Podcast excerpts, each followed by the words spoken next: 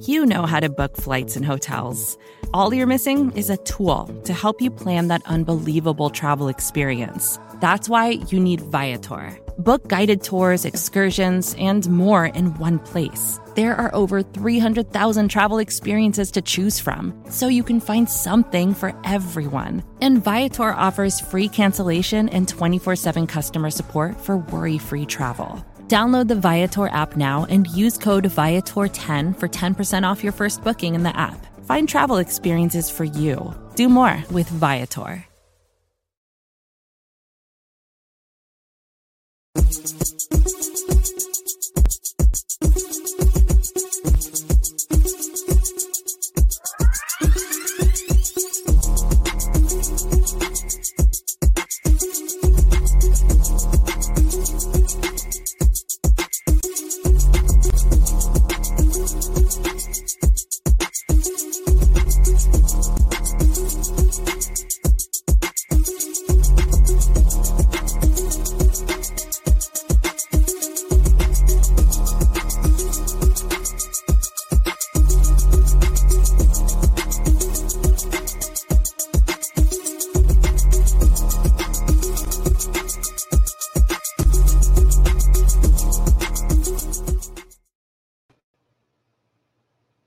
Everybody? Been a hot minute since you seen us two behind the microphones and on your computer screens, on your phone screens, whatever.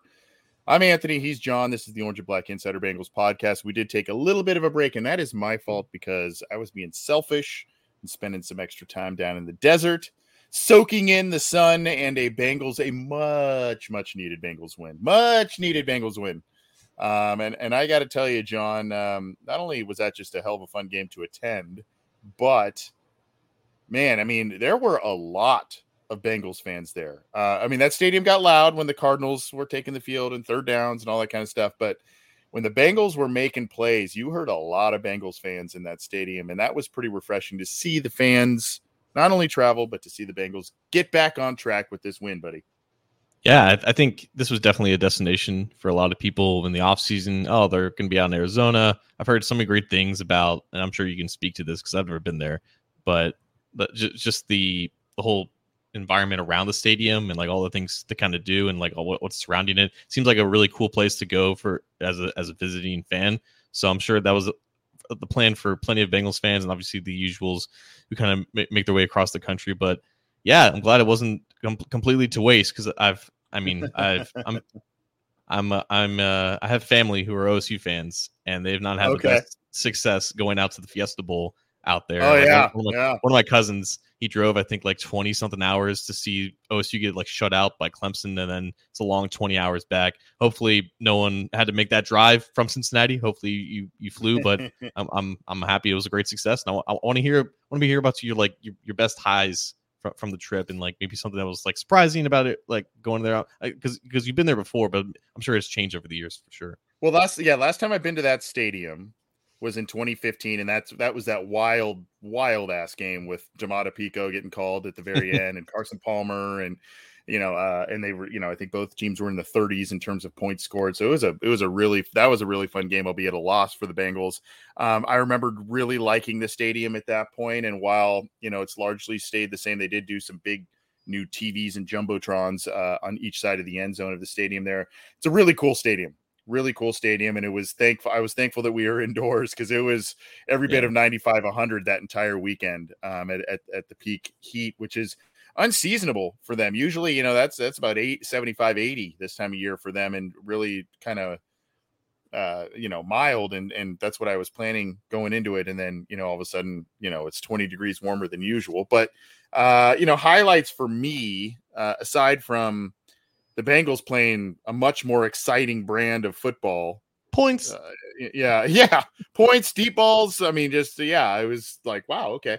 Um you know, I, I got to go with a number of different family members, which was awesome. Um, and you know, seeing seeing a win with family members. I saw my uncle for the first time in a couple of years, who lives out there, which was cool. He came with us to the game, and then of course, um, you know, my brother was there, and uh, you, know, you know, all, all, kinds of cool stuff. And then I, the, I, I would say the coolest thing would be that I, I brought my two sons, and it was the first time they they have been to a USC game earlier this year in person, but they had not been to a professional football game, not been to a Bengals game. Um, and my youngest is you know too young. I mean, he was kind of into it, and yeah, touchdown. You know, he'd kind of do the thing every once in a while. But the oldest, who's uh, going to be seven in February, is playing flag football and stuff. He was really, I, I was very impressed with how intently he was watching. I thought he'd be kind of all over the map and stuff. So watching him kind of watch the plays and you know seeing him and my you know my nephew and my brother and I all celebrate together with with a big play that was always that's that's a cool memory that we got there so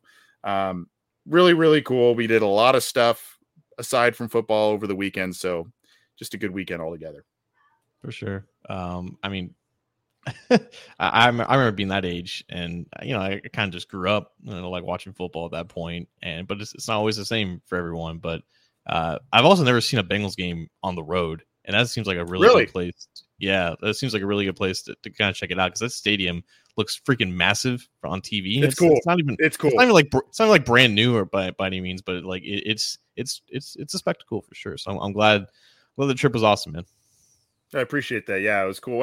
If you had your choice, like what what are some top venues for you if you were to go see them on the road somewhere? I mean, is it like I don't know, top three, top five? Is there some on the top of your mind where you're, man, I would love to go see them there? I, I think if I could ever get into Lambeau for a Bengals game, yeah, I yeah. Think, I don't think any of us can get into Lambeau at all. So like, I feel like that's like yeah. off two things it's, it's like killing two birds with one stone, getting into like the most historic NFL stadium and seeing a Bengals road game. That that would be something special for sure. Yeah, that's a good that's a good one. That's a good one. I mean, you talk about some of the others, especially with the the heightened rivalry of Kansas City and you know some of those stadiums, but man, some of those places. Well, I mean, Lambeau gets cold too, but uh I mean some of those places just get cold and uh anyway. So let's let's talk we're, we're going to talk just a little bit I, mean, I know we've bro it's now thursday we're kind of well beyond that game here we haven't really talked too much about it so we're going to talk a little bit about that we're going to talk about what we saw and how that can translate into this week and then obviously some keys and other stuff about this upcoming game a really quietly intriguing game a, uh, a quietly tough matchup i think for both teams i mean i think i know you know uh, from the Seattle side, they're looking at the Bengals and what they've done the last two years. So maybe it's not so sneaky per se, but you know when you see their record and everything, maybe it's a, it's just a really good matchup that I don't think a lot of people are talking about this week. But we'll talk about all the keys there. If you are new here, welcome. We have this show on our YouTube channel, and that link is below John underneath that Cincy Jungle icon. There, you can click that show icon to subscribe. Click the bell to be notified when we go live and when new content is available. Give a thumbs up on the videos that we have been putting out. Um, it's on our specific YouTube channel. You're going to get a lot of our stuff, OBI, some stuff from Three and Out, Jason and Kevin, and then of course on the rest of the audio side of things. Not only are those two shows available, but Talking Football with Bengal Jim and Friends. We had a great time at his tailgate, by the way, uh, before the game.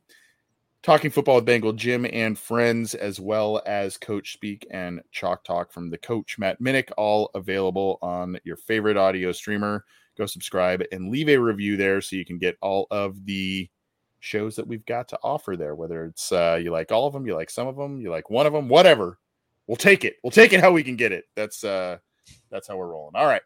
So we we alluded to a little bit. I almost went with the uh, the old school. I say old school. I really meant the movie The Hangover, where we are back, we are back. I almost went with with that clip to open the show, but I didn't want to, you know, one game. I don't, I didn't want to get too too crazy with it, but it did feel a lot different. Now, I know a lot of people say, well, that's a one win Cardinals team. They were picked to not be very good this year. We talked about it going into it. That that was a sneaky difficult team, and they made it difficult for the better part of two two and a half three ish quarters on the Bengals. And then, you know, the Bengals just made kind of big play after big play and, and pulled away there. But, um, you know, this this was just what the doctor ordered, and not only getting the win. I know some people thought, "Oh man, it's a little ugly," but there were some style points to be taken away in a sense where, hey, you know, we wanted to see the deep ball. It happened. We wanted to see a, more efficient offense. It happened, uh, especially through the air.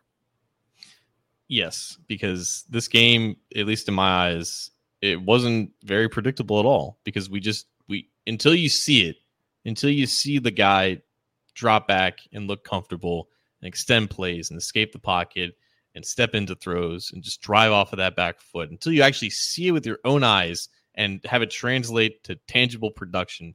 You just don't know if he's capable of it yet. And he certainly was against Arizona. On the topic of the Cardinals and the quality of that team, we saw the quality of that team in the offense. Like they have been a better than expectation in terms of just offensive production. And that combined with the current struggles of the Bengals are dealing with on defense, this ended up being a game where the Bengals pretty much needed all three touchdowns from Burrow to Chase, and they got another defensive touchdown as well from Cam Taylor Britt. So offensively, it required them to put up their best outing of the season, regardless of the quality of the Cardinals defense. Because again, that Cardinals defense would have been fine if this was the same Joe Burrow from the first four weeks, but it wasn't. It was very reminiscent to the Burrow we've been accustomed to for the past two years. And we talked about this last week. Like I, I personally wasn't ready to expect it until I saw it, and then I saw it, and that's the biggest takeaway. Because yes, it's the Cardinals, and there's a gauntlet of like 11 other 12 other games left on the schedule with much tougher opponents much tougher defenses much tougher pass rushers much tougher secondaries it's going to get harder and the only way that they can manage that schedule is if Burrow looks like this. And he's going to have to play better. The offense in general is just going to have to be even more consistent than they were against Arizona because they did have some lulls. They did have some issues in the red zone here and there. It's going to have to get better, but this is the best first step that we could have possibly imagined. You know what's funny, John, is I, I think if we were to gauge uh, the the fan base and if we were to, you know, obviously everyone's going to say, "Oh man, well, obviously the 63-yard bomb to Chase, that's that's the play everyone wants to talk about and that's uh, you know, rightfully so, but I think a little bit to your point about Burrow being back, I think some of the biggest where there was about three different plays that you could say that were you know not big gainers, but two scrambles that he actually ran the football, and one where he eluded a sack, um, and danced around and you know made, made all kinds of different things happen. That was probably one of, if not the most refreshing thing. I know again, big plays, three touchdown passes. He won the FedEx Air Player of the Week for me, him moving around the way he did after all the talk, that's what was one of the most, if not the most refreshing thing for me out of this one. Oh my god, the first sack was refreshing in, in and of itself because he avoided like three different sackers, and then the fourth one finally got him because the pocket was just collapsed. But I, it was it was almost like he forgot like how to manage the situation. He was almost surprised by his, or at least I was surprised by his mobility. But then he didn't really have a plan and kind of ran into the guy and got sacked. But yeah, all three touchdowns were promising in terms of his ability because two of them he extended, he rolled out to his right, he, he escaped the pocket, and then he threw on the run, or at least for one of them. And then obviously the longest completion of his career by air yards, I think it was 58.1 yards officially to Ja'Marr Chase. We've seen him launch it deep to him.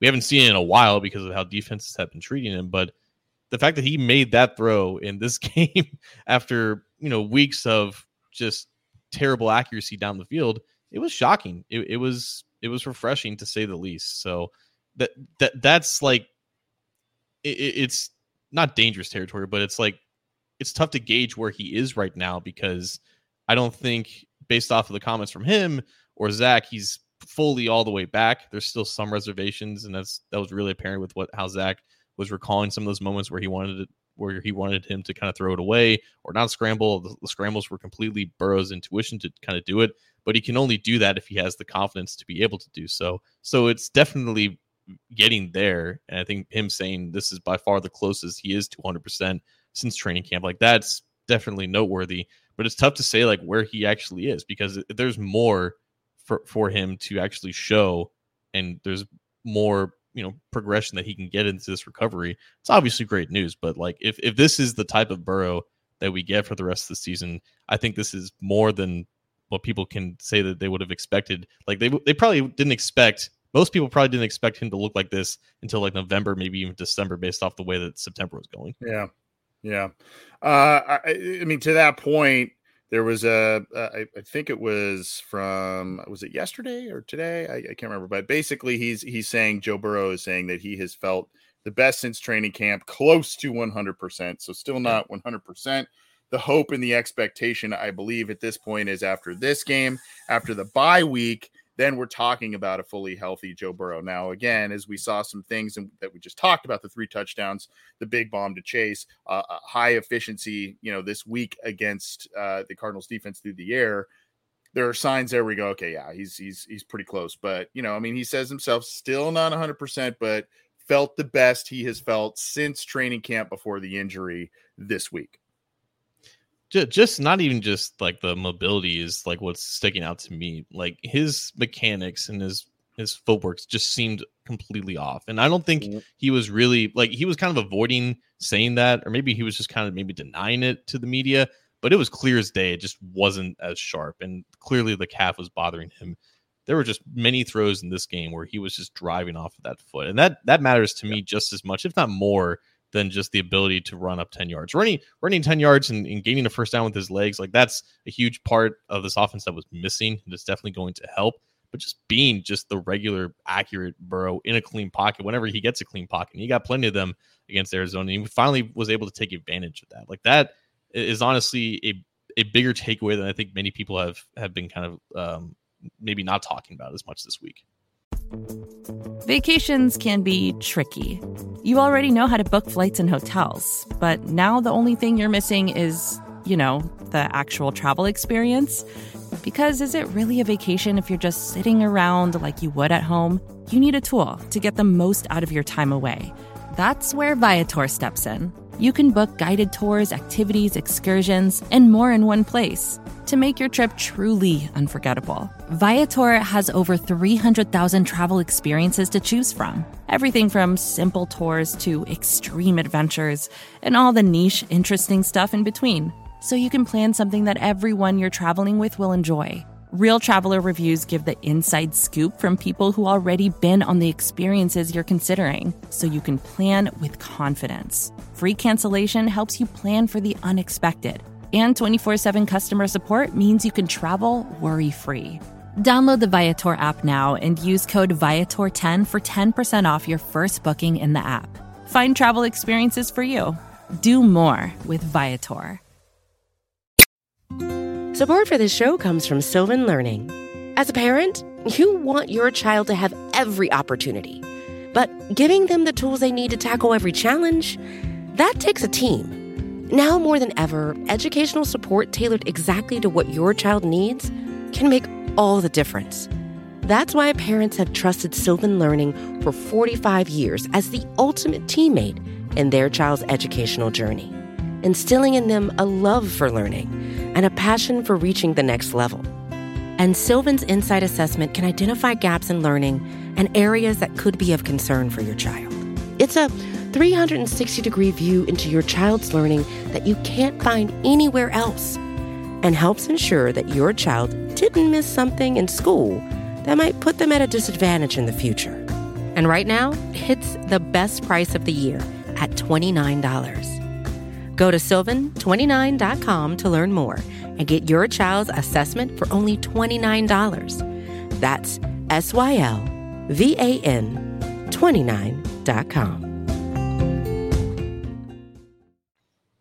Yeah, it, you you hit it on the head there. Uh, and here is the article. Joe Burrow says, "quote This is by far the closest he's been to 100 percent since training camp." I'll pin that article on Cincy Jungle um, for the folks in the live chat, whether you're watching live or if you're rewatching on one of our video streams and uh, want, want to check out that link. But um, yeah, I mean. Uh, that is a really astute observation because that's something I noticed as well. There was he was just getting more on his throws. He was uh, more accurate, and it, it the mechanics thing, which is him struggling with mechanics, is so unburrow like, right? I mean, that just feels like something that he has dialed in. Aside from you know dissecting what's going on on the field, um, it's almost Peyton Manning esque a little bit how much he you know had his mechanics down and to a high level and and to see him in some of these weeks eh, you know see see him not be himself in that regard uh, was pretty obvious and so this week it looked more and more uh, there were there were a couple throws where we go eh, but far more accurate, far more power, and far better mechanics, as you mentioned this week, as opposed to others.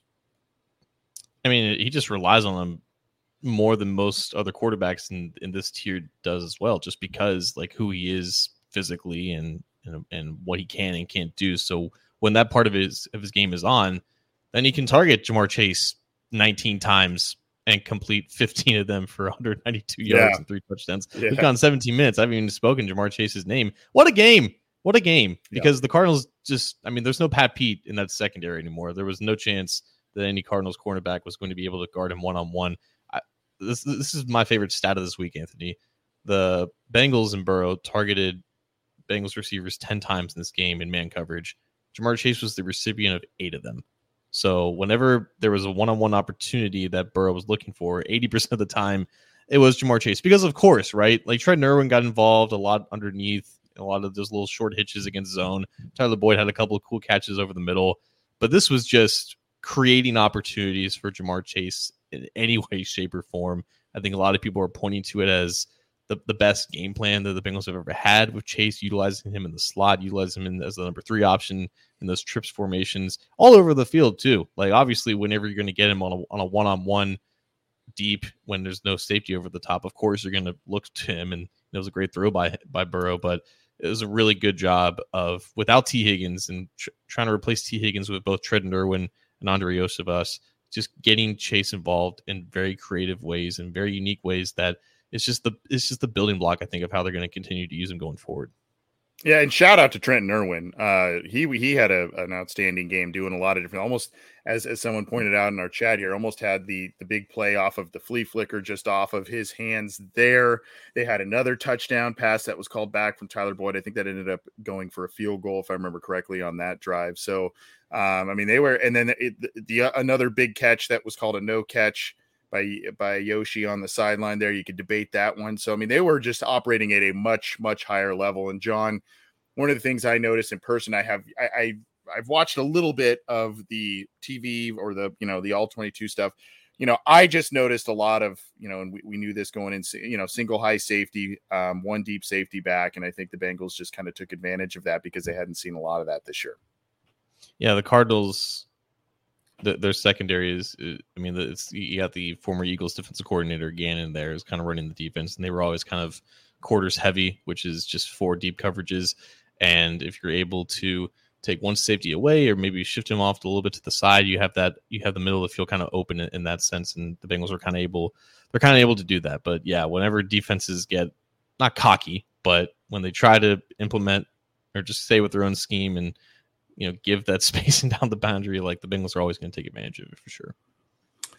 Well, that's one one eye looking back, one eye looking forward here, and then we're going to continue to look forward and and you know really look big at the Seahawks game. I think we need to have a conversation about maybe altering the expectations for this year's defensive unit for the Cincinnati Bengals because for the last couple well, 2021 was about yeah, getting off the field. They they were good at, at sacking the quarterback and pressuring the quarterback for, because you know you had Larry Ogunjobi in there, B.J. Hill. You know Hendrickson was was the new addition off the edge. Hubbard had a good year. Last year it was more you know let's just not give up the huge plays and get off of the field. They weren't great at sacking the quarterback last year. It was more, you know, force the three and out, cut the drive down, you know, give up a field goal and get off the field type of stuff. Um, this year, and correct me if I'm wrong, my friend, but this year it feels like they are struggling a bit more with tackling. They are struggling against the run, but they are making far more explosive plays, far more turnovers, and kind of game changing plays, albeit giving up more points, more yards, and more big plays on that side of the ball. It's it's kind of jarring at this point. Um, I, I want to run through week by week how many missed tackles the Bengals have been responsible for. In week one, it was 11. In week two, it was 11. In week three, it was three, just three against the Rams. Week four, it was 14 against the Titans. Yay, yay. Week, this past week, it was 11 again. So that's four out of five that's, games. That's with, horrible. Yeah, four out of five games, ten, at least uh, 11 missed tackles. It's not characteristic, oh, man. And it's it's like I I just wasn't expecting. I, I figured that this was going to be because it's not like uh, like tackling is just such a it's such a basic concept and it's not it's not like a scheme thing. It's not like oh what can the Bengals do different? Tackle better. Like honestly, it's just it's it's angle, it's it's angles, it's effort, it's sometimes strength, it's sometimes you know who, who the opponent is, but like it, it's not like it's not a problem where you have to just like dig deep down and like like try to discover what it is. It's just it's just bad football at the end of the day. So I mean, I don't know what the solution is other than them just doing better. You know, like like there's no like there's no analytical answer here. It's just it's not a good problem to have, and it leads to now the Bengals being like a bottom five defense in terms of rushing uh, EPA per rush and not doing that much better on a on a play per play basis either. So it's it's leading to a lot of big runs. It led to a lot of big plays against the Cardinals. It's one of the reasons why they had as, as many points as they did. So it, it's not a problem that's like got a lot of hope of, of getting fixed unless the Bengals just decide to just tackle better, you know?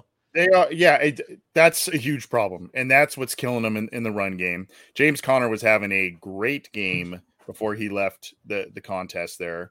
Um, I can't remember if that was an ankle or uh, what, what knee issue, maybe or something. Yeah. Um, so, you know, he was he was having a, a, really solid game, but there was you know missed tackle after missed tackle again. So, uh, Dan the man here says at least it's a problem that's fixable. It is fixable, but we're still now you know, a month and a half, month and a half into the season, it has not been fixed. It has not been fixed. But what they are doing is they are getting after the quarterback quite a bit more, um, at least more frequently than last year. They are creating pick sixes. They are creating fum, you know, sack fumbles. They are creating, um, you know, all kinds of different that that play by Cam Taylor Britt, and I think it was actually a throw by Dobbs. The receiver kind of tipped it back to him, but the pick six there that I don't want to be exaggeratory there, but where that game was in the scheme of things and what this game meant for the Bengals season going forward. I mean, that that has to that probably will go down as one of the bigger plays of the year for the Bengals, particularly if they end up making a, a playoff run here, because that just kind of completely and you felt it in the stadium. I mean, you just felt that thing just deflate after that play. So um I just think you know we're we're used to solid tackling. We're used to you know get, get off the field quickly and that sort of thing. And this unit, whether it's age, whether it's playing too many snaps over the past few years because of elongated seasons and maybe depth issues, that sort of thing. The losses of Jessie Bates and Vonn Bell, who were good tacklers and as safeties, all of these things are kind of coming to fruition, I think. And you're seeing sloppy tackling, you're seeing some issues that you're not used to seeing, but you are seeing some positives that really ne- haven't necessarily been there as much in 21 22 i think more than anything like like we know the defense specifically the secondary to, to pride themselves with tackling like the three biggest culprits and missed tackles are all in the secondary mike hilton has eight on the year cam taylor with six nick scott with six nick scott's a whole other story right now because notorious hater of rotating in uh, different members of his secondary, Luna Rumo, yeah. basically said like, yeah, this rotation between Scott and Battle is going to continue. Battle played, I think, 22 snaps to Nick Scott's mm-hmm. 38 in this game. That might just be what it is going forward. It's probably going to be the case this week against the Seahawks, and they might have to have a realization or an, another evaluation in, in the bye week if Jordan Battle can just play more confidently and just wrap up a little bit better than Nick Scott, then he probably takes his job after the bye week. But it, it, yeah, it, it's just leading to what normally ends up just being drives that the Bengals stop. It's just one extra play that kind of continues to drive, and then that's all an offense needs, especially an offense that's that's clicking and, and it's firing with athletes. So the the fact that this is coming in, into the back end of the defense, I think, is the most surprising, just because that's not that's normally the area where the Bengals are a little bit better than their their, their opponents. They're cornerbacks and their safeties are typically typically sure tacklers. It's just not been the case. Yeah, and then the other issue that's killing them is uh, when an offense lines up a speedy guy out of the slot. Um, you know, they they are, you know, it was last week it was Marquise Brown. The other week it was uh Agholor getting a play out of the slot. Um, and they kind of do this, I don't know what you would call it, like a wheel or a flare route kind of kind of thing where they go fade. a little bit toward yeah, they they go towards that uh, sideline there and you know just drop it in the bucket and there it is um, and, and, usually those receivers have a step or two at least on those two particular plays that I mentioned, they've had a couple of steps on on defensive backs there. So that's a frustrating play, and the Bengals will need to make an adjustment there to not not allow those plays because that that along with sloppy tackling has, has been killing them on defense. Th- that is entirely a coaching issue, just because there's been at least two touchdowns the Bengals have given up to slot fades. One of them was to against Chidobe Awuzie. The other one was Jalen Davis, which Jalen Davis versus Marquise Brown is just a coaching it's a tough error. matchup. hundred percent. There's no reason why because Jalen Davis was playing this game just because Awuzie was hurt and they need they just lacked overall depth there. But that's good coaching by the Cardinals to get their best receiver on the Bengals' worst cornerback. But it's it's been the same it's been the same deal each time. You know, your cornerbacks are giving up the outside while you while you have safety help over the top. You're supposed to follow that route back inside, and it's just the same mistake being made twice by two different caliber of players. So that's definitely a fixable issue, but it's going to be something that I think the Seahawks with guys like Jackson, Jaxon Smith-Njigba and Tyler Lockett, that's something that they can identify on tape and say maybe we can try this down the red zone too. Yeah, but adjustments need to be made. The, thankfully, the offense has done it, and um, you know the Bengals come away with a two touchdown win thanks to a myriad of big plays from both sides of the ball. Also gave up some big plays on the defensive side of the ball. Special teams showed up in a pretty good way this week as well. Like I mentioned, Trenton Irwin had had a few nice returns.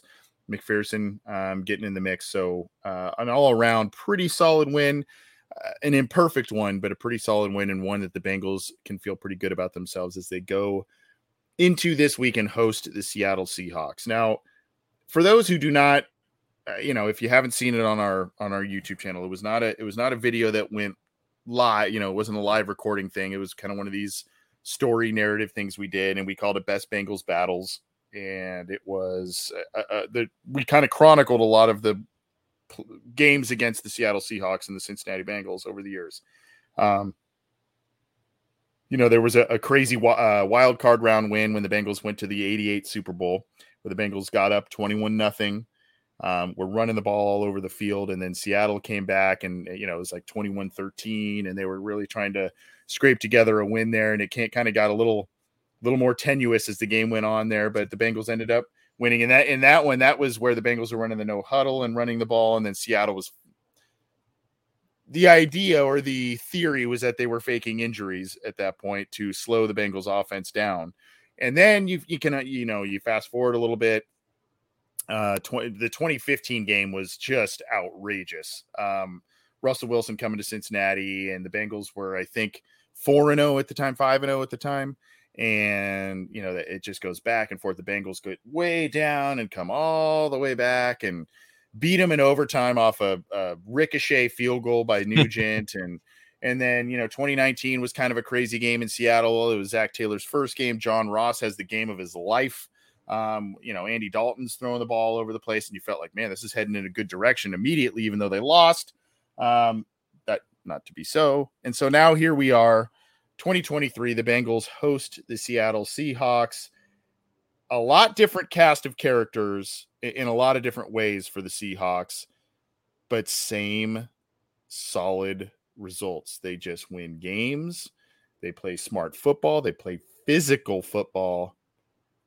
A good team, just a good team coming to Cincinnati that I don't think a lot of people are talking about. Another day is here and you're ready for it. What to wear? Check. Breakfast, lunch, and dinner? Check. Planning for what's next and how to save for it?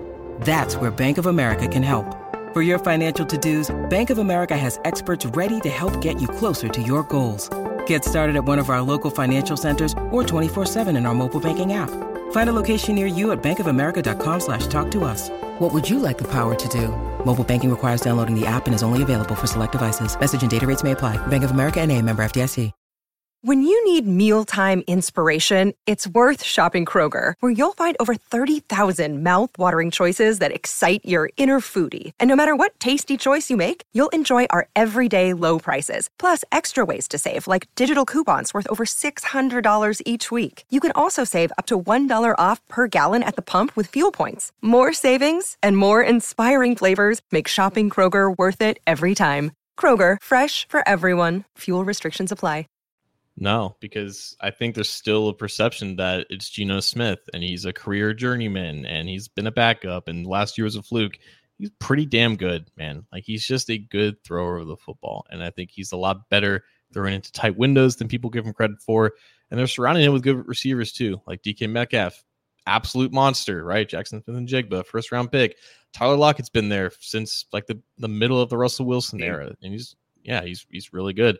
Um, they've been getting by too without their starting left tackle and Charles Cross, who I think was practicing limited this week. I wanted to check on to see if that was still the case for this week, but offensive line issues have, have been kind of a thing for them in the past couple of years. They, they, they obviously don't have beast mode anymore, but Kenneth Walker looks pretty decent as well. Like, and that's one of the big, the two big things I'm looking for in this game because Walker is a guy that can just shrug off tacklers, not in the sense of Marshawn Lynch, but pretty damn close to it. He's built pretty big and he's got some breakaway speed to him. Wrapping him up is going to be tough. And I think the Seahawks in general are more um, willing to push the ball down the field than maybe they were with Russell Wilson with Geno Smith. Like it's it's crazy how much that offense looks differently with a new quarterback, and they they just haven't really handcuffed Geno Smith to do anything, and it's just been a really efficient offense. But on defense, even if the Legion of Boom is a distant memory, it's schematically still very similar. It's still a lot of cover three. You still have cornerbacks staying on the same side of the field, maybe a deep safety. Jamal Adams is out of the concussion protocol, so he's going to be roaming in the box, and they have a deep safety behind him. So, um, you know, the, I think the tape of the defense kind of speaks for itself. But you're right; it's just a lot of guys who hit hard on that side of the ball for sure. So I want to I want to give people an idea of what Geno Smith is because again, another player he got some fanfare last year because he won comeback player of the year, got him to the postseason when a lot of people thought they may be a top five pick this year because of the the roster quality or lack thereof that was perceived there. I'm gonna I'm just gonna throw and I'm gonna put in basically you know you look at his first his first four years in the league and then they were all with the Jets. The the last two, his third and fourth years in the league, uh, he barely got any playing time. It looks like what amounts to basically a game's worth of work. So it's hard to kind of gauge there. But in significant time with the Jets, his first two years, the highest completion percentage he had was 59.7. The highest passer rating he had was 77.5. And the highest amount of passing yards he had was 3,046. Rookie year, 12 touchdowns against 21 interceptions Second year, 13 touchdowns, 13 interceptions. Now he had, you know, a 64.3% completion percentage in his third year, but I mean, it's it wasn't significant amount of work at all. Probably, like I said, about a game's worth um, when you look at the yards accrued and all that kind of stuff. So basically, a sub 60, uh, you know, high 50s percent passer, 2,700 yards, 12 and 13 touchdown passes and an average of about 15 to 16 interceptions. That's who he was. Passer rating around 70. He has had, you know, obviously he started every game this year. So he's they, they've played four games um because they've had a bye. He played a handful of games in 21 when Russell was there and injured and then of course he played all of last year. So in those games in, in that amount of work, we're talking about 68.4, 69.8, and 68.3 completion percentage. So about a 10 or 11% increase in completion percentage. Um, and then he's got 40 touchdown passes against 13 interceptions with a passer rating averaging out at around 100, 101. So I don't know what I, you know, I, I'm asking. I'm awaiting an answer from this from from SB Nation's Field Gulls uh, to get their assessment on this uh, with the five questions series we do. I don't know what the hell he did there, but I mean, he has played. Uh, to call it a renaissance of his career is an understatement. I mean, it's like, wow, man, you have completely turned around your career and become a different player in this franchise. I'll say this: going to the Jets is a death sentence. We can kind of just confirm that at this point.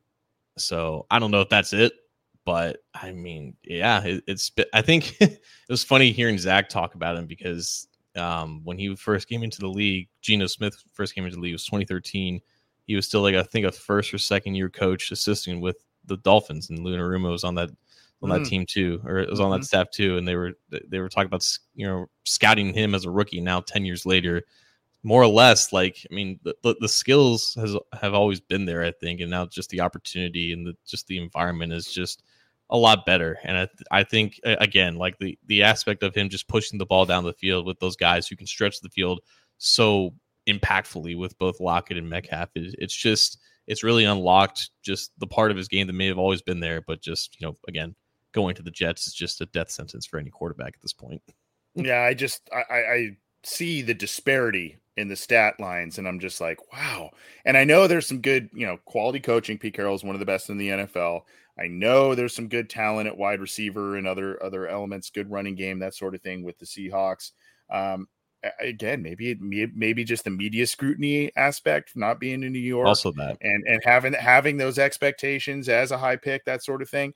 Uh, maybe just you know, it's like, hey, now now the pressure's off me out, out here, and I can just play. Um, expectations were low for him when Russell Wilson left, and and here he is, comeback player of the year, over 4,000, 4,200 yards last year. Um, and what was it, 30 touchdowns, 11 interceptions, just playing great, great football. So, this is a guy and with his weapons, DK Metcalf, the ageless wonder, Tyler Lockett, I mean, eh, you know, a couple of good running backs. By the way, they drafted one of the guys we liked in this year's class, Zach yep. Charbonnet. So he's rotating in and out. This is, this is an offense that, that's going to provide problems for the Bengals, especially ones where what we just talked about tackling issues, slot covering the slot.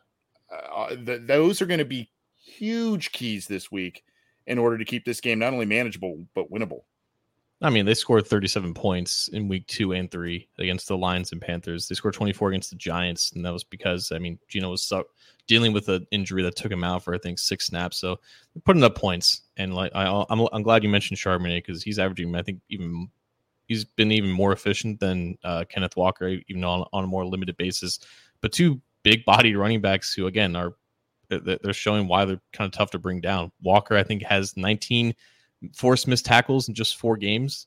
And I think uh, almost like 60 or 70% of his yards have come after contact. So he's running through guys. And again, like he's, I think he's, ha- he has more breakaway speed than people give him credit for. So the Bengals' strength of their defense is still their pass rush. It's still Trey Hendrickson kind of putting it all on his back. BJ Hill, I think, had a good game against the Cardinals too. So he's been more, he's been improving, I, I think, as the season went on. But I think the Seahawks recognize that as a way like like that's just been how the Bengals defense has been competent this year. It's just guy it's just their passers teeing off on like Matthew Stafford against the Rams and a couple other times against the Cardinals.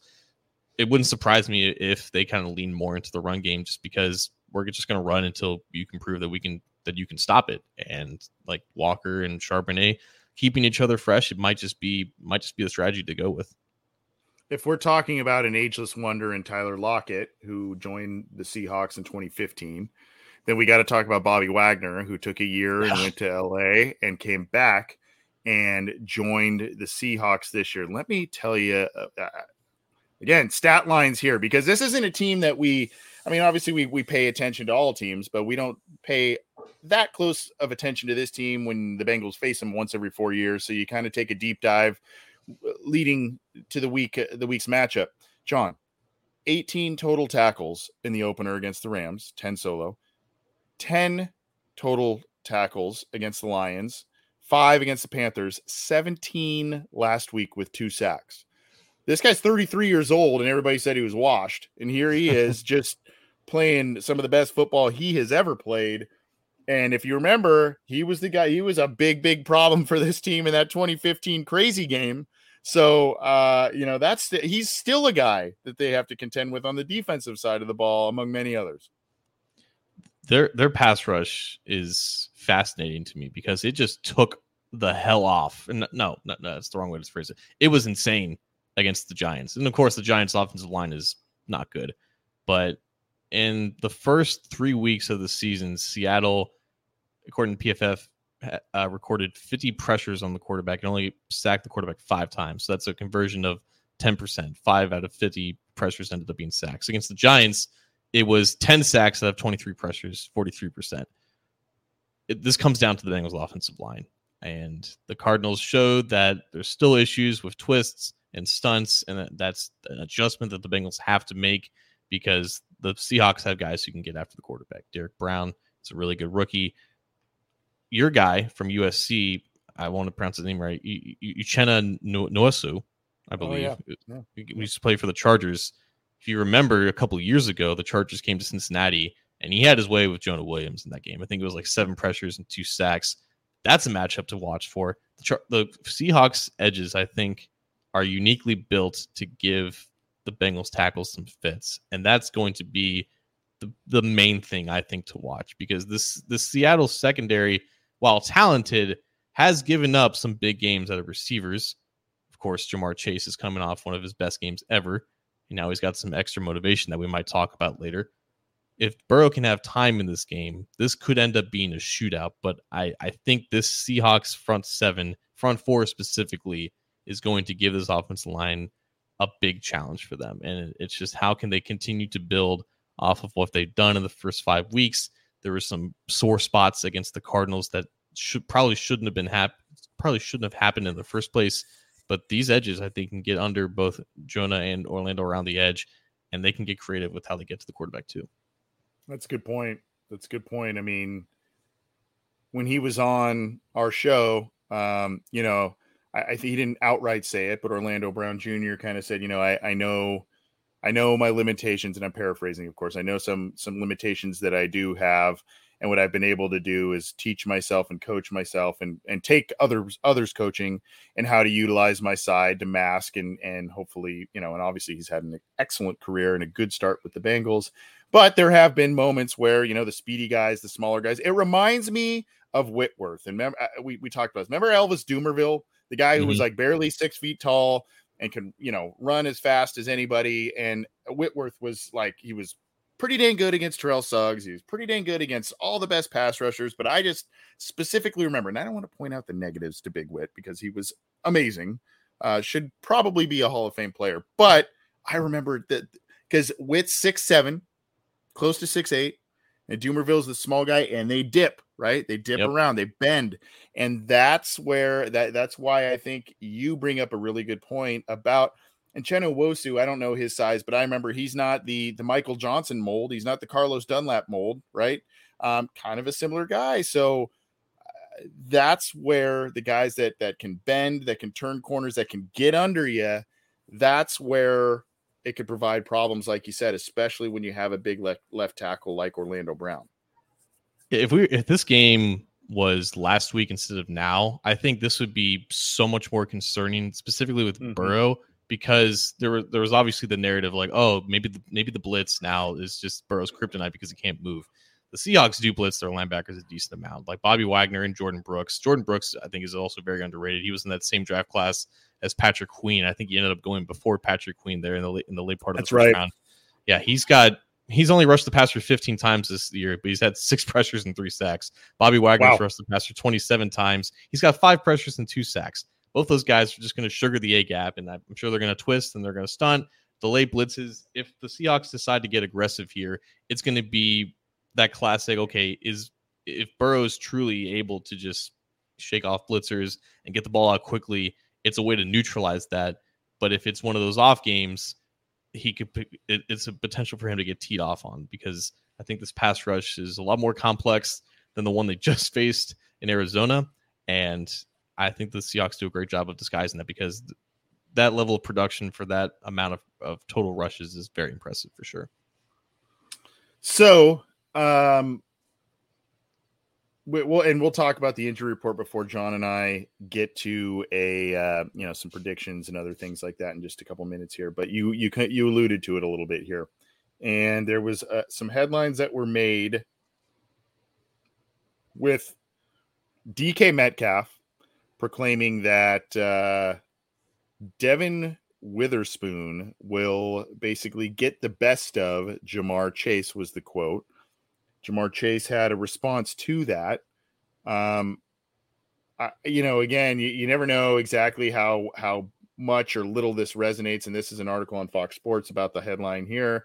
DK Metcalf says cornerback Kevin uh, Devon Witherspoon will quote get the best of Ja'Marr Chase. Chase is a great receiver, Metcalf told reporters on Thursday. Tip my hat off to him with what he has done the first three years in the league. It'll be fun to watch Sunday, but I think Witherspoon will get the best of him. Um, and then it became a, a, war of words, so to speak. He uh, Chase was asked about it on Thursday, and I think his his quote was something to the effect of, I'm going to kill him because it's killed or be, you know, kill or be killed type of thing. Uh, and I don't care if you're an undrafted guy, and I'm paraphrasing, of course, but I don't care if you're an undrafted guy, first round pick, whatever, it doesn't matter. That's just my mentality every time out there. So, John, bulletin board material, just eh, whatever, just you know, uh, DK talking up his his young player there, or is this is this going to be one of those things that we see a lot of different stuff happening on Sunday with that the, that the cameras are going to catch? I I personally think that Ja'Marr Chase is the perfect guy to throw trash talk his way because he handles it the the best. Like obviously these guys are just hyper athletes and they will use anything for motivation. But I think mm-hmm. Chase, especially for how young he is, he's still only 23 and I think people forget that. He understands trash talk better than most people because he like he dishes it out a fair amount and i think something that he said was like you know like it's it's part of it's part of football it's if you don't love football then this like this just isn't really for you so he kind of handled it really well. On that same note, though, like just because you kind of recognize, like, oh yeah, he was he was hyping his guy up, and it's just you know it's all love, and it's just it's just part of the game. It's still gonna be like it's still that mentality that you said, like you know he's lining up against me. I don't really care what he said. I'm gonna go out and try to destroy him, regardless of how much he respects me, regardless of how much the his teammate thinks he's gonna lock me down. Like, yeah, he's he said it. I I, am sure I have some words as well, but yeah, like I, am I'm, I'm going to use this motivation, but I don't need it in order to kind of get myself in that mindset. So I think as far as receivers go, like some of them are really weird. I don't know if you've seen some of the things that these receivers tweet. Chase is kind of mundane in, in the realm of receivers, but I think he handles trash talk extremely well and he dishes it out as well. So, you know, he, he kind of knows what it is. Yeah, the Pat who, right, and and yeah. you know all the other stuff that he's he's done but it's it's definitely not on the level of uh, of Ocho or others. Um, I mean, Antonio Brown hasn't played in the league in what two years, and I, I still don't know what that guy tweets out. Juju's Mister like TMZ with stuff he he tweets out. I don't know. Um, so yeah, I mean, I overall I think the comments were relatively benign. Like I don't think there was a, a, major disrespect there. I think it was a lot of DK talking up his his young teammate there, but you know, you got to wonder if that's wise to continue poking the bear um, because Chase just went off last week. Uh, he he had a good game against uh, the Rams as well. So I mean, I I don't know. I, I I don't think it's the wisest decision, but I'd also I'm not sitting here going, man, that, just is so disrespectful. You know, uh, it, it's it's hyping up your own player. I think. Yeah, it, it, it, at the end of the day, that's all it is. But I, I, always find it fascinating how how people kind of receive trash talk when it's given to them, and how they react to trash talk being uh, distributed the other way, where it's like, oh, it's not that personal, it's not, or it's not what he meant. But when it's directed this way, it's like, oh, how the coach you this is going to be fuel, this is motivation, it's bulletin board material. I don't know. It's, it's so the, the, the the whole dichotomy is just fascinating to yeah. me. But you know, like Ja'Marr is Ja'Marr. He's gonna have he's gonna have a good game if he gets his opportunities. Yeah. Yeah. Well, talking about opportunities, what what are we talked some of the keys? What what do you think this happens in this one here? You what did you predict last week? Did you predict a Bengals loss? I believe I predicted a loss. Yes. Okay. I predicted a loss okay. because again, I had no idea that that Burrow was going to take the field. I think it's safe to assume we're going to get at least that level of Burrow in terms of just ability to move, ability to throw. The success is going to be dependent upon how good the Seahawks defense is, and they're better than the Cardinals. They have a better pass rush. They have more talented guys in secondary. Witherspoon specifically is a dog. He is really fun to watch against the run, and it's going to be really hard for the Bengals to run his way because he can light guys up. So if Joe Mixon makes him miss at all, I'm going to be very impressed because he's really good. I think if this game was a week ago, I would be expecting a big Seahawks win to be honest with you. Like I, I just would assume that their pass rush would be too much. Burrow can't move. He can't throw whole nine yards. Seahawks offense is pretty good. I'm thinking it's a shootout this time. I'm thinking mm-hmm. we're we're going to get both teams at least 27, 28 points each. I don't really know which way to lean though. So I'm gonna just because these tie. call a tie. I'm not calling a tie. I'm not calling a tie. Although it, I mean, they're two and zero oh against the NFC West. This is like the third NFC West game in the past four weeks. th- 31 28 Seahawks. I don't know. Okay. Expect as I mentioned, and I will we'll, we'll have to get you this uh this this thing we did here. Uh, I'll pin the, the link in the live chats in case you haven't watched it. It came out a couple months ago. We had some fun with it. The best Bengals battles against the Seahawks.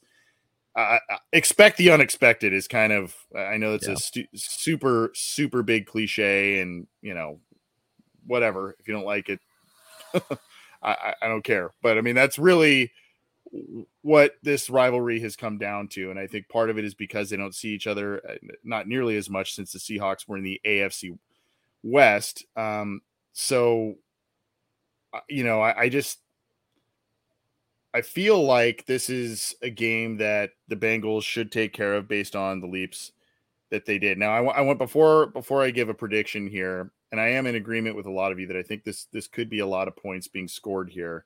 Uh, I want to pull up the in, the Thursday injury report, and we meant to do this a little earlier uh, because there's been some positivity and positive movement on a couple of big Bengals players here. And I will pull this up for folks here on the video. So we have uh Chidobe Awuzie and Tee Higgins went limited on Thursday. Myles Murphy did not practice. Um, but here's the injury report here, man. That is small. I thought that was going to be a little bit bigger. Let me see if I can zoom that in. Good lord. Um, that ain't getting bigger. Okay. Well, uh, again, Chidobe Awuzie. Wow, now it got really big. Chidobe Awuzie uh, did not practice Wednesday, limited on Thursday. Akeem Davis Gaither still being bothered by that knee, a little more serious than I think we've been led on. Did not practice both days so far this week. Um, uh, you look at Higgins there with the ribs injury, went limited both days. Um, and like I said, Awuzie, who tweaked his back in practice, went did not practice Wednesday and then went limited on Thursday. So some good news on that front with Bengals potentially getting a couple of guys back, and you like to have Higgins potentially back in the fold with this offense starting to kind of crank back up potentially. It's going to take it's going to take even more than what the Bengals gave last week. And granted, they won by 14 points. The Cardinals are a, le- a, lesser opponent. They're still scrappy, and I think they're better than their record would indicate. But I, it's going to take a higher level of play, and I don't. I don't necessarily mean it's going to take Joe to throw four touchdowns and 500 yards. It's going to take a little bit better effort on defense, and and even a tiny bit higher of efficiency on offense. You know, when you have a, a Boyd touchdown, don't get a penalty, no matter how ticky tack it may or may not have been. Don't get a penalty to call that back, right? Um, you got to be better running the football. That was a little bit mundane, I guess is a good word for it last week, uh, as comparative to a couple of other weeks. So you just got to be a touch better uh, at everything. And again, that doesn't necessarily mean Joe has to go and throw five touchdowns and 500 yards and all that kind of stuff. But you got to be able to throw deep. He's got to be able to escape and move around. The offensive line has to hold up, and the defense, just simply put, has to tackle better and watch out with whatever's happening in that slot and and make sure they match up better. I am with you. I think it's 34 31 in another wacky late you know, maybe the Bengals kick the winning field goal later. The Seahawks are driving to kick to, to tie. But I do think the Bengals win this one. Last week gave me a lot of hope with things going the right direction. Bengals get to three and three, go into the bye, rest up even more, and then we're hopefully off to the races with a lot of tough games coming out of that bye. Yeah, that's another thing to kind of look look at. I mean, I don't fully buy into like trap games and everything. And Seahawks absolutely do not deserve to be labeled as like a trap opponent. But it is the week before the bye, and you have San Francisco and Buffalo coming afterwards. And I think a lot of people are looking at this game like, okay, it's just one more stepping stone until you get to the real meat of the schedule. And I don't think that's fair to the Seahawks. I think they're definitely they're I think one of the 10 best teams in the NFL right now. The Bengals are on the outside looking in based off of how they've how they've been. So like that's just that's just where I'm at. Like the, they started so poorly and they have a lot of work to do to kind of get back to the level that they're they're at. So last week it was I need to see Burrow actually be who we think he's going to be uh, down the season, and he ended up being that. Now it's turned to I need to see Joe Mixon break off some long runs on his own, and I need to see the defense tackle DK Metcalf and Kenneth Walker. Good luck, man. Good luck. It's not it's not the best matchup for either of those two things to kind of come true. But I mean, predicting 28 points to me for the Bengals offense compared to where they were a couple weeks ago seems like a miracle. So steps in the right direction for sure. Yep. Baby steps, baby steps. That's right. Uh, well, we'll we'll see what happens. Um, I think we're going to be back tomorrow, schedule permitting, with some listener questions live. Just uh, we haven't done that for a little while, and we missed our aftermath show this week, so I'm trying to get you some more stuff. We'll try and do that tomorrow afternoon. But let's drop the mic and get out of here for now. John, what do you have for us this week, my friendo? Um, damn, I was really unprepared for this. I don't because the Seahawks are just another one of those teams where the, they just don't play them very often. But you're right. Like whenever that does happen, when you were talking about the 2015 game, like that that that game, the memory of that game is so ingrained in me because I remember I was a freshman in college. I was watching the game in my dorm room, and like nobody was nobody was in the dorm or like on on my floor. Like apparently no one was home at the time. It was like an afternoon game on a Sunday. And I felt like I was the only one in my entire dorm at UC I was watching this game, and that Tyler Eifert catch, I will never forget it. It was so impressive the way he just barely caught it off one. the ground. Yeah, that that was one of the more underrated catches I've ever seen watching football. Period. But that game was wild, and yeah, this is like the first time the Seahawks have come back to Cincinnati since then. A lot has changed. It's been a long eight years. been a long eight years, a long winding eight years, and even that 2015 season was so awesome. Where were they eight 0 and then yep. you know they they hit the Texans and lost that one, and uh, I think that was when Watson was a rookie there. But uh, regardless, that was a fun year until it most definitely wasn't. Uh, that game was amazing. I, I left one out, and it is in the the best Bengals battles video, and it kind of gets lost in the shuffle of some of the ones in the '80s. You know, the one that I mentioned, the the 88 wild card game. You had Steve Largent still. I think that was one of his last seasons in the NFL uh, in that game. So it was kind of cool seeing him run around and making some plays and stuff with Dave Krieg. Uh, in the mid 90s, there was a Monday night football game, and Boomer was hitting Rodney Holman. And, you know, there was a couple, then there was some, uh, a game or two against Shaun Alexander and Matt Hasselbeck mm-hmm. and that, that group. And then we get to 2011, John. And that year, you want to talk about a fun year. 2015 was a lot of fun. 2011 was a hell of a lot of fun because everybody remember the Bengals weren't going to win a game that year. That was yeah. that was what what someone at the old Pro Football Talk site said about the Bengals going into that season. I will never forget that.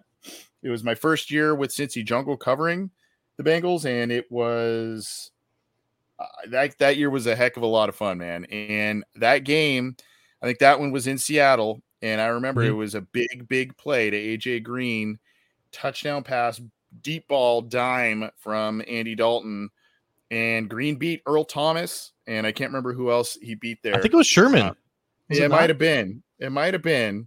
Um, so yeah, that game was it was a heck of a lot of fun too. The Bengals, I think, I think Charlie Whitehurst was the quarterback in that one. Um, but then in that 2015, lost in that it was Eifert and you know Rex Burkhead weird fumble and all this kind of stuff. Lost in all of that was AJ Green and Richard Sherman. And we highlight that in this video a little bit as well. They were going up. Sherman started following AJ after uh, I can't remember the cornerback, and he actually went to USC. I can't remember his name offhand, but he was having just problems covering AJ Green. And so, what was really neat in that game was watching AJ Green and Richard Sherman. AJ Green would have a couple of catches, Sherman would knock one away, right? I mean, it was just a, a battle of two really, really good football players, two of the best at their respective positions at the time, really.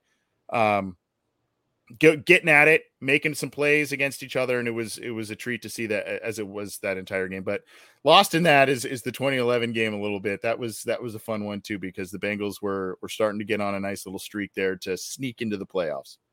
I, I just remembered something. This is a much better mic drop.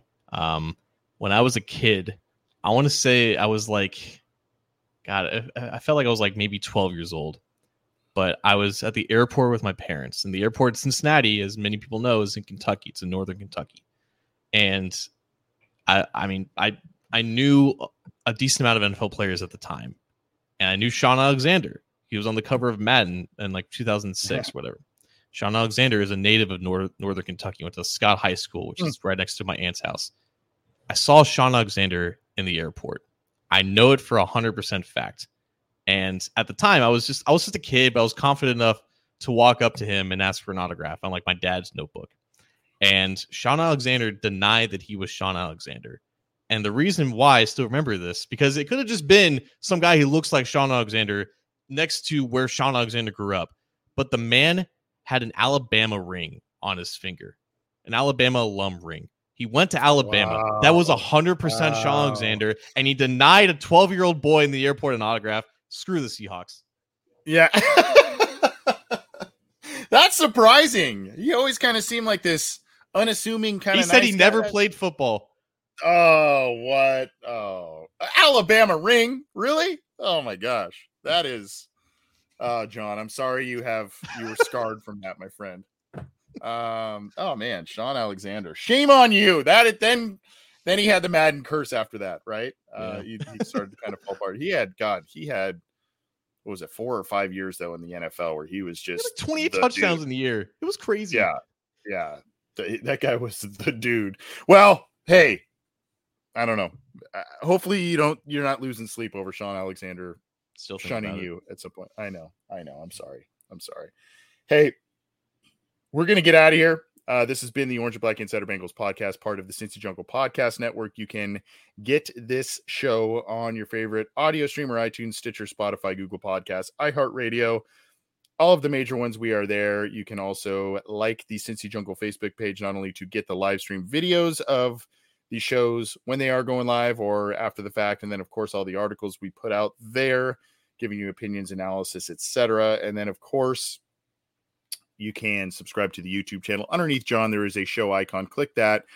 Click the subscribe button. Click the bell to be notified when we go live and when new content is available. And give us a thumbs up on these videos. Go check out that Seattle one that I that I linked in the live chats there. It's a it's a fun one. It's a fun one. Um, not because we did it. It's just reliving those games is a lot of fun there. So check that out, and we appreciate all of the support. John, thank you, buddy. We're, we'll we'll try and be back maybe tomorrow to do some listener questions, schedule permitting, and then of course we'll kind of get starting to get back on our regular schedule, post game, aftermath, etc. But uh, thanks, buddy. I hope you have a good kickoff to your weekend here. Yeah, about to watch some Chiefs Broncos, and yeah, send us some questions, guys. Send us some questions. Yeah, you can send them in early if you want. We'll take them. We'll take them. We promise. But uh, yeah, take care. Enjoy some football tonight, and we'll be with you throughout the weekend. Take care.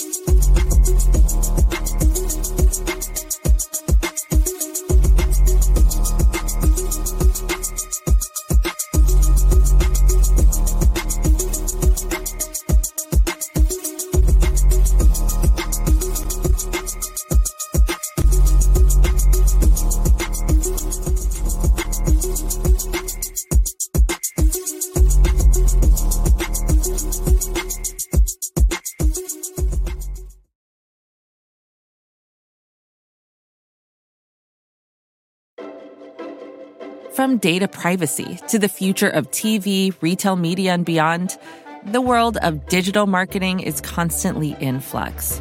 So, how can you keep up? Well, the Current Report is there for you. Each week, marketing leaders on the cutting edge give you the latest insight. So, if it's creating a buzz, they'll be talking about it. Subscribe to the Current Report wherever you get your podcasts.